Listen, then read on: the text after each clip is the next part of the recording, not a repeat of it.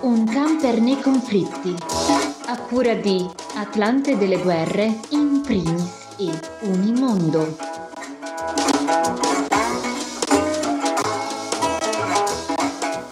Benvenuto o benvenuta a Un Camper nei conflitti, realizzato con una collaborazione di Associazione Culturale in Primis, Atlante delle Guerre e dei conflitti e Unimondo, un podcast settimanale che si pone l'idea di raccontare cosa accade nel mondo con approfondimenti dedicati alle notizie di esteri che spesso sono trascurate nei grandi media internazionali. Io sono Francesco Zambelli, in studio con me Emanuele Giordana. Buongiorno Emanuele. Buona giornata. Mettiamo in moto il nostro camper Emanuele e oggi torniamo tra Israele e la striscia di Gaza.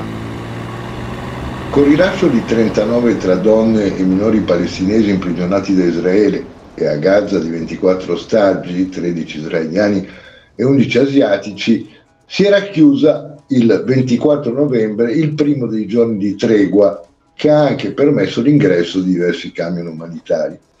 Pochi forse però hanno notato che per la liberazione degli ostaggi ci sono state due vie negoziali, una che potremmo definire istituzionali, cioè concordata tra Hamas e il governo di Tel Aviv, un'altra che riguarda la libertà di dieci thailandesi consegnati il ventiquattro novembre alla Croce Rossa, figlia invece di una trattativa diretta tra Hamas e il governo di Bangkok.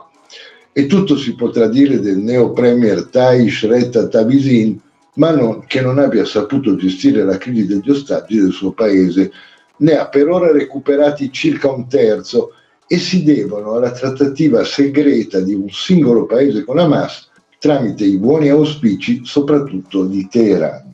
La notizia della liberazione è arrivata verso le tre del pomeriggio ora italiana, quando le agenzie hanno iniziato a battere la liberazione di dodici ostaggi, cosa resa subito pubblica dal premier Tai su Facebook, anche se poi si è saputo che erano soltanto dieci.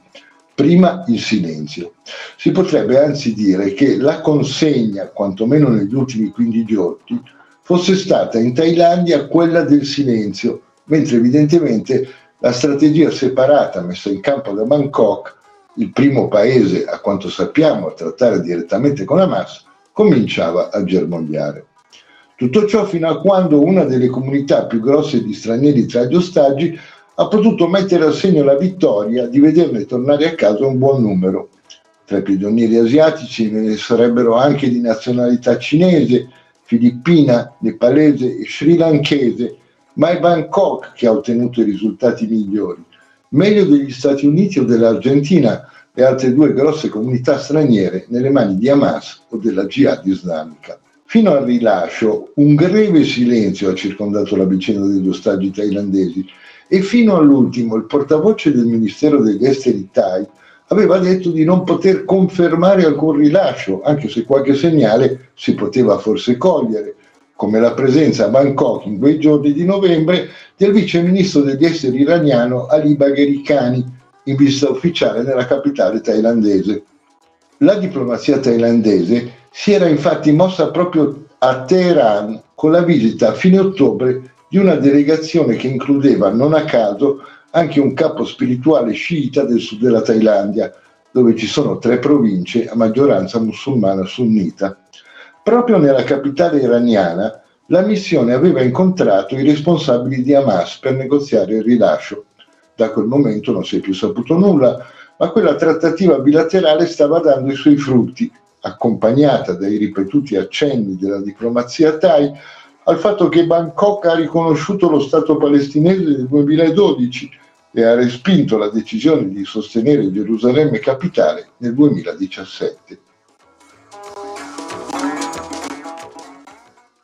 E com'è la situazione degli ostaggi thailandesi adesso? Quanti sono, Emanuele? Con certezza non lo sappiamo, ma tra quelli ancora in ostaggio i thailandesi dovrebbero essere circa una ventina, mentre sarebbero trentanove i lavoratori thai morti nell'incursione di Hamas del sette ottobre.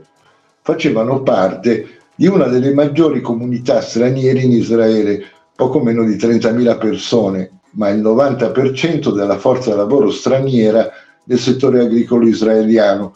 Come ha ricordato Kavi Chonkit-Born, un giornalista opinionista del Bangkok Post, secondo cui il governo dovrebbe rivedere quote e modalità dell'immigrazione Thai. Kavi, che ha tra l'altro smentito come fake la presenza di un mercenario thailandese nelle forze di difesa israeliane, ritiene che serva un nuovo impegno di tutela, visto che i lavoratori siamesi rischiano di essere visti come complici di Israele, senza contare la storica vicinanza tra Bangkok e Washington, padrino numero uno di Tel Aviv. Molti Thai hanno già fatto ritorno in patria e con una discreta velocità, ma diciottomila fra loro hanno detto di voler restare. Guadagnano infatti una media di oltre duemila euro al mese, sei o sette volte di più di quanto realizzano a casa. È una bella cifra, una volta ripagati agenti intermediari. Il governo thailandese ha evacuato in un mese più di ottomila lavoratori che volevano lasciare il paese, mentre Israele ha fatto sapere che altri cinquemila sono stati riportati in zone più sicure dalle aree vicine al confine di Gaza. Circa il settantacinque per cento delle verdure israeliane, infatti, vengono coltivate nel sud, vicino alla striscia dove infuria la guerra, e diverse centinaia di Thai si troverebbero ancora in zona rossa. Grazie mille Emanuele Giordana. Abbiamo poi un paio di segnalazioni in breve. La prima ci porta a Hong Kong, dove il ventinove novembre è entrato nel vivo un grande processo contro gli attivisti per la democrazia. Gli imputati sono quarantasette, rischiano l'ergastolo per aver violato la rigida reg- legge sulla sicurezza nazionale nel luglio del duemilaventi e avevano organizzato delle primarie per designare i candidati dell'opposizione alle elezioni per il Consiglio legislativo di Hong Kong. Chiedevano quindi delle elezioni libere e un'inchiesta indipendente sulla repressione delle manifestazioni dell'anno precedente, del duemiladiciannove. Volevano inoltre il suffragio universale nelle elezioni locali. Tra gli imputati ci sono l'attivista per la democrazia Joshua Wong, il professore di diritto Benny Tai e due ex deputati. Lo stesso procuratore ha confermato che gli attivisti non hanno commesso violenze, ma devono essere condannati perché hanno comunque partecipato a un grande complotto politico. La fase finale del processo dovrebbe concludersi entro dieci giorni e la sentenza è prevista fra tre o quattro mesi.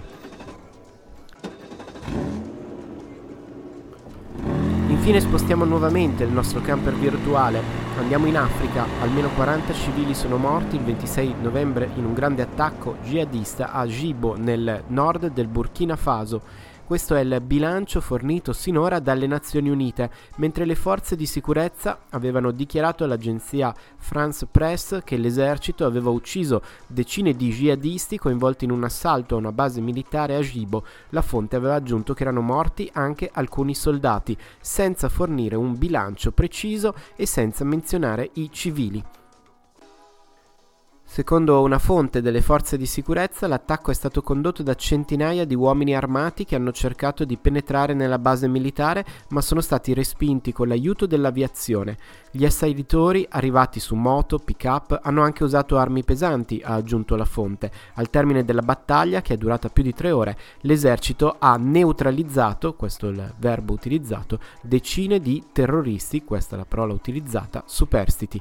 Secondo l'agenzia di stampa statale A I B, più di quattrocento terroristi sono stati uccisi nella controffensiva dell'esercito.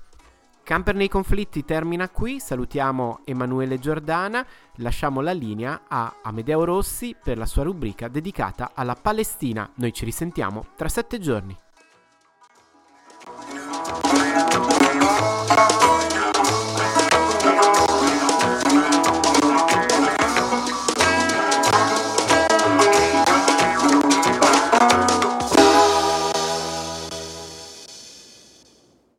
Lo scambio di ostaggi e prigionieri tra Hamas e Israele evidenzia quanto per i nostri mezzi di comunicazione i palestinesi siano meno importanti degli israeliani non solo da morti, ma anche da vivi.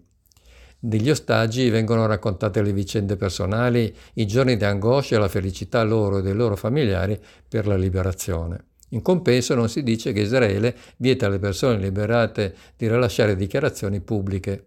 Tuttavia, da quanto hanno affermato i loro familiari, non avrebbero subito né torture né maltrattamenti durante la detenzione.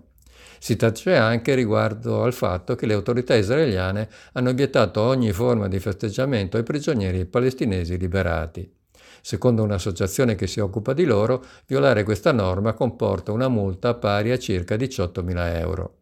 La polizia ha sequestrato perfino i dolci che dovevano essere distribuiti agli amici per celebrare la liberazione di una detenuta. Non si dice neppure che nella lista dei trecento prigionieri da rilasciare i duecentottantasette hanno meno di diciannove anni, compresi cinque quattordicenni. Tutti sono stati accusati di aver commesso reati minori, dal lancio di pietre ad aver semplicemente gridato Allahu Akbar o aver scritto, come una diciottenne incarcerata per mesi, un post considerato incitamento. Soprattutto, molti adolescenti hanno denunciato di essere stati privati di acqua e cibo, di essere stati maltrattati e a volte torturati e di aver saputo di almeno cinque detenuti morti in seguito alle percosse. Ma i palestinesi non sono ostaggi di un gruppo armato, bensì di uno Stato tra virgolette democratico e quindi non meritano attenzione per non rischiare l'accusa di essere antisemiti.